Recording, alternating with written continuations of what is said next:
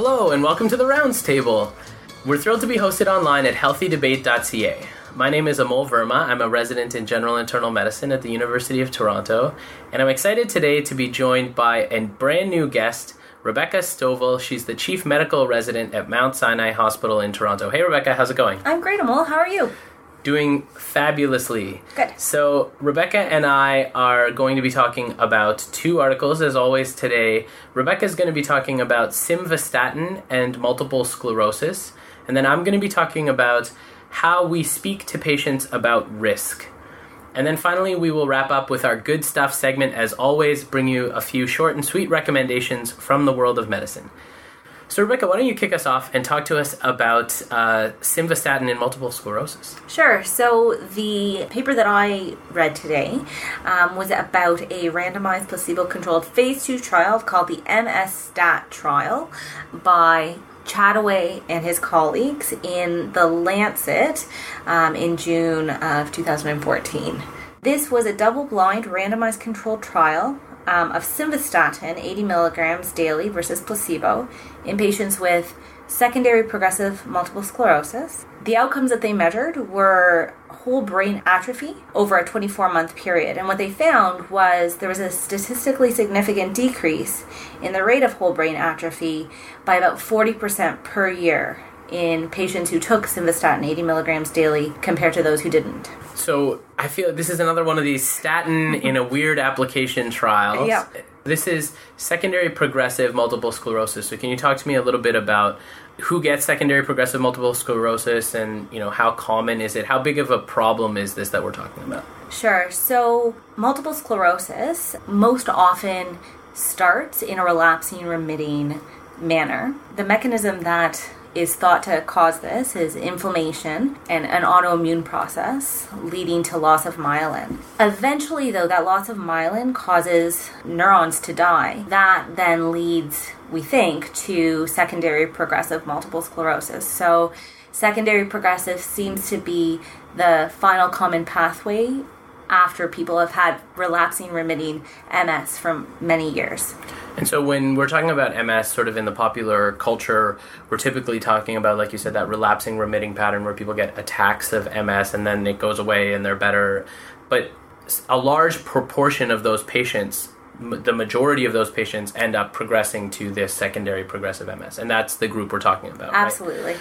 And so why would this I mean, other than the fact that statins are apparently good for everything until we actually study them, right. and then they're not that great for everything, why would statins be beneficial in secondary progressive MS?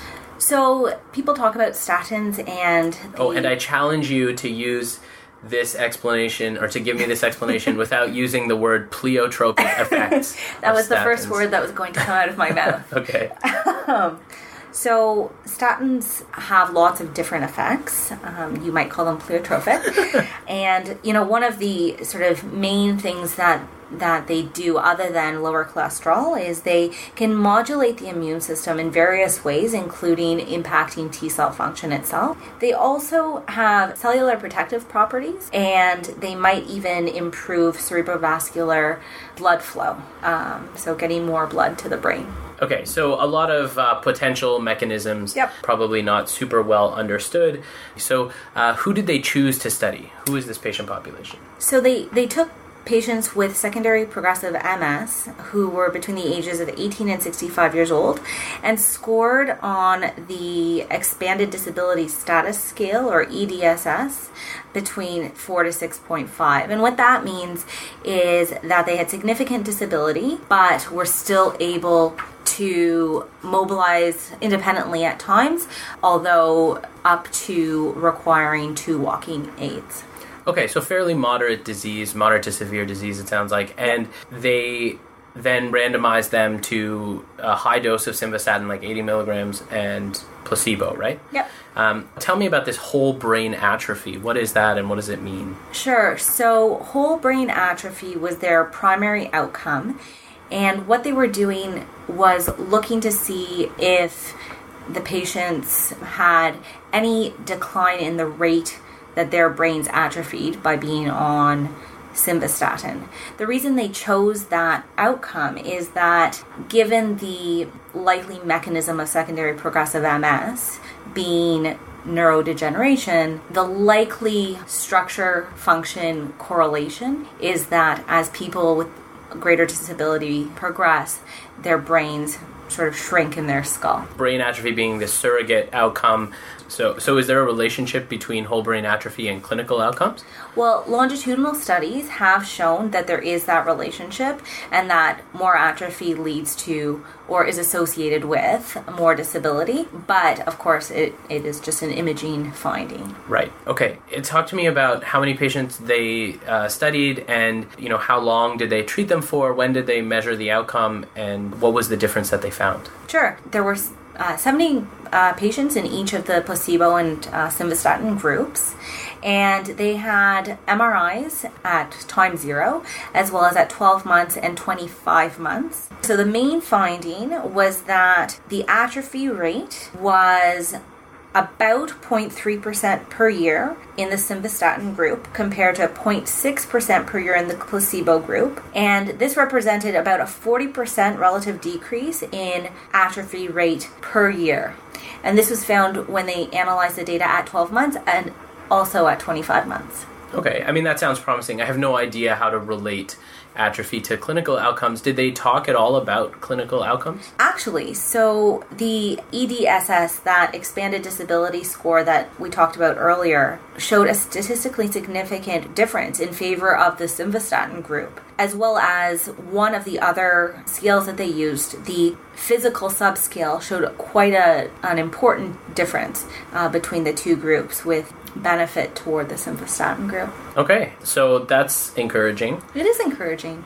So all of this sounds really promising. Um, and so where do we go from here? Absolutely. So, you know, I think we have to be very cautious about these results. If experience teaches us anything about the statin story, is that over the last few months, every disease seemed to have been cured by statins, but then these aren't borne out in the large um, RCTs.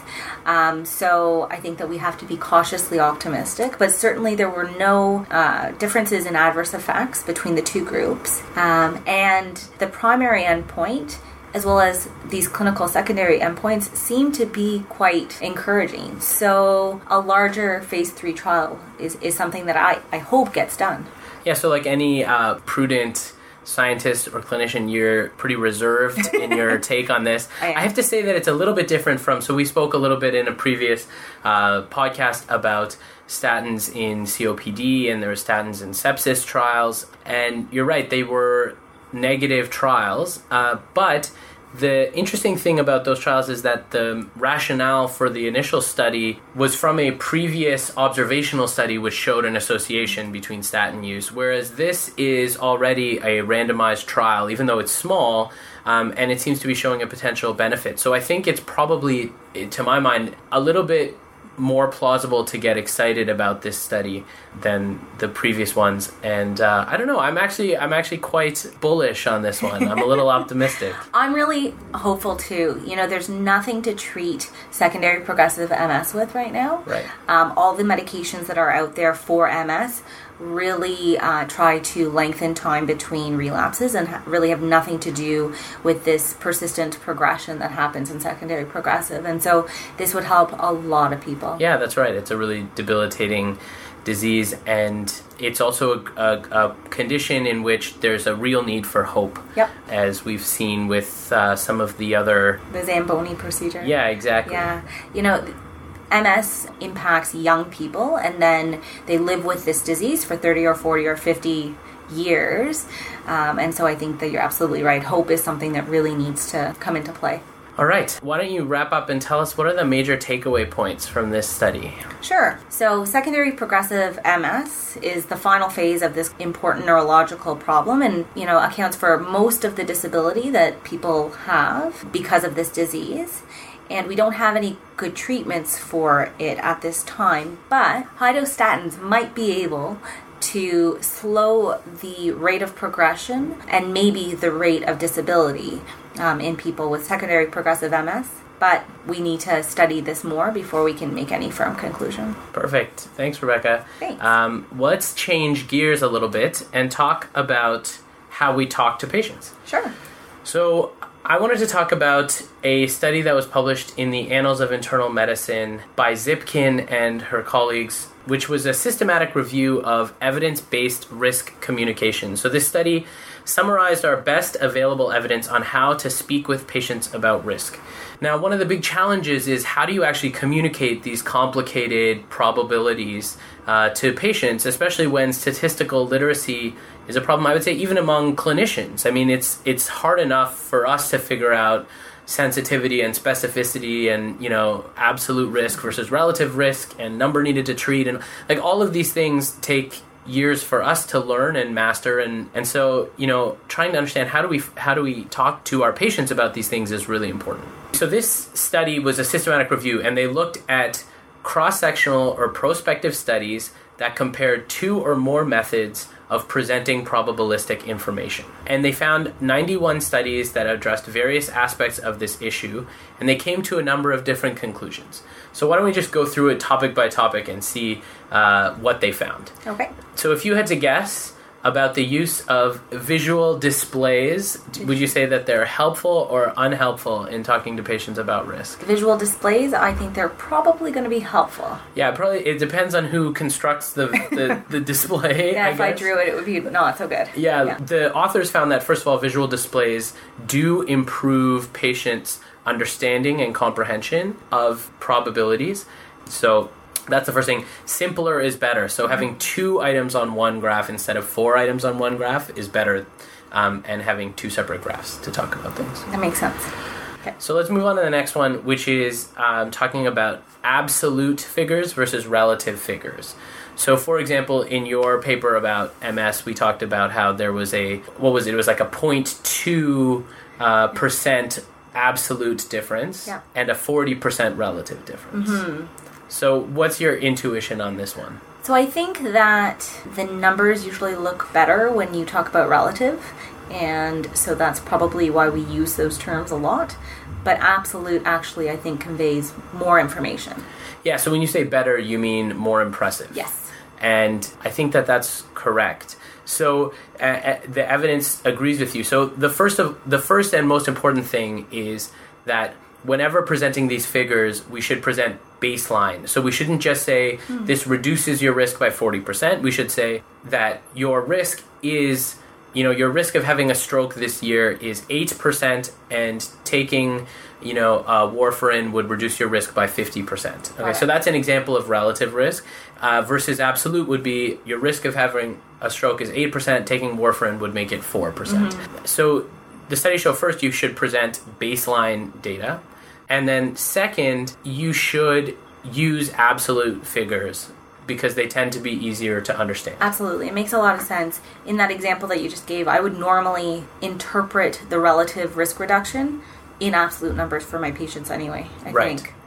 Yeah, and I think the caveat or the interesting finding around that is telling people with relative risk actually encourages them to be more likely to change their behavior. Really? So relative risk, like you say, because it's more impressive, it tends to lead to an overestimation in people's minds of risk differences, Sure. and it, it tends to change behavior more effectively. So if you wanted to be motivational in encouraging someone to adopt healthy behavior, for example, smoking cessation or something like that, you might be more cognizant of using relative. Correct. Uh, this all gets a little Being a- tricky. Yeah, uh, being- being, a bit of a trickster. yeah, I mean, manipulate. You don't want to be a manipulative clinician at the same Sure. time. So, but it's important for clinicians to know absolute risk is clearer and easier to understand. Always present baseline risks if possible, and relative risk can maybe motivate behavior more effectively. Okay. Okay, what about the use of qualitative descriptors? So, your patient asks you, doctor, what is the likelihood of me having a complication from this paracentesis procedure that you're about to perform on me? Do you respond with numbers or with qualitative descriptors? Do I respond? yeah, let's Yeah. we'll start with you, and then Sure. we'll start with me, who's probably more representative of the. Re- let's remember Rebecca is the chief Oh no! Don't resident. say those things. Okay, so I probably would say there is a very small chance of bleeding, infection, those kinds of things. Right. Yeah. And I think that that's true of the vast majority of clinicians. Yeah. And the only reason I would at all know this is having recently looked at some of the paracentesis literature. So I may or may not have cherry picked this example. Um, but the you know combined rates of complications is something like one in a thousand before ultrasound guidance. So now knowing this information, I be I might be more likely to give people actual figures. But I think this is an important point. So we as clinicians, I think, typically use qualitative descriptors, and there are various arguments people say for doing this. They say that one, you know, tailoring individual risk to patients is so different, and you know, sometimes presenting numbers to people is confusing, and so it's better for the you know clinician who is the trusted advocate of these patients to just reassure people and say the risks are very low. The evidence doesn't really bear that out. So apparently, if risks are presented with qualitative descriptors alone, it's uh, less satisfying for patients. It's less helpful for their understanding of risk, and it's not that effective in modifying behaviors. So But do you think that using actual percentages when you're not 100% sure really. would you say 100% sure, moderately sure, Yeah, that's right. very sure, moderately sure, well, exactly. sure? I mean, that's that's the point, right? So we might have studies that say, you know, the risk of paracentesis is, you know, Right. one in a thousand, Right. but is that accurate? Is that going to be accurate for everyone? Sure. Well, I guess that's the argument. Um, is that it's hard to find statistics that are relevant to the individual mm-hmm. decision. So the first issue is about feasibility. So it's just not feasible for a clinician, especially a generalist. So let's say you are hyper specialized, and maybe this is part of the reason why specialty care people tend to be a little bit more satisfied. Is mm. it's easier for them to have mastery over a smaller body of knowledge and be able to say, you know, the absolute risk of this is blank because I see it every single day in my practice. It's harder as a generalist to have all those numbers in your brain, and I think that that's probably was previously a legitimate reason to not always present patients with real figures. But I think increasingly with, you know, the whole world literally at my fingertips, I feel like that is an inadequate excuse to not give people numerical information. If we know and it seems like we do know that increasingly that helps people make more informed decisions and they prefer it. Um, Interesting. I mean, I, I this actually has changed my practice. I think, which is that I will take out my smartphone when I'm at the bedside and actually look up things for patients, and so that means that clinicians have to have a whole other set of skills, which is that they have to have know where to go to access that information reliably and quickly. Hopefully, though, that's you know a skill set that we all are at least developing. You know. Yeah, developing I think is the important word there because I like I don't know we're sort of the technology generation, and I still don't. I'm not totally, you know, at ease with figuring out where to find reliable information. So, and then the last point to talk about is this issue of the number needed to treat. So, this is a very helpful, I think, clinical statistic I love number needed to treat. clinicians love number needed to treat. So for the non-clinicians out there, the this figure is a statistical measure derived from absolute risk reductions, and it's basically saying um, how many patients do I need to treat in order to save one life or you know reduce one myocardial infarction or whatever right? So whatever your outcome of interest is. So it's how many patients you need to treat in order to achieve one unit reduction. And it's very useful for clinicians i think because we think about this all the time because we're constantly treating people and we're wondering how many people are we actually helping. Mm-hmm. It turns out it is not helpful to patients. Okay. yeah. The evidence suggests that it confuses patients and does not help them make decisions I wonder if it's because they are one person and it's hard for them to think about themselves as a group. Yeah. Well, so there's some theories about why this is. First of all, we should probably make a point of disclosure, which is that the number needed to treat was first described by Andreas Laupacis, who happens to be the executive producer of uh, the Rounds Table, one of the ex- executive producers. So I'm not sure if this bringing up this controversial point about his idea is going to result in a dramatic reduction in support for our little endeavor here. I'm sure it won't, um, because he is of generous spirit. Um, but the point is that this is a very useful tool for clinicians. Why is it not useful for patients? So there have been some hypotheses. So the first is that it's not familiar or intuitive for patients as opposed to clinicians when compared to absolute or relative risk. So that's the comparison. So the studies looked at comparing number needed to treat versus presenting information using absolute risk reduction or relative risk reduction. Absolute risk reduction is a very simple process. It's a subtraction. Like, this is my risk if I don't do this thing. This is my risk if I do this thing. 8% to 4%. It's simple, right? Mm-hmm. Easy, and many people can do it. Relative risk reduction is familiar. My risk is reduced by 50%. H&M has a 50% sale at Right. so it's a familiar process, cognitive mm-hmm. thing. Mm-hmm. Number needed to treat requires some statistical hoops to jump through, Sure. and therefore is not necessarily familiar or so easy.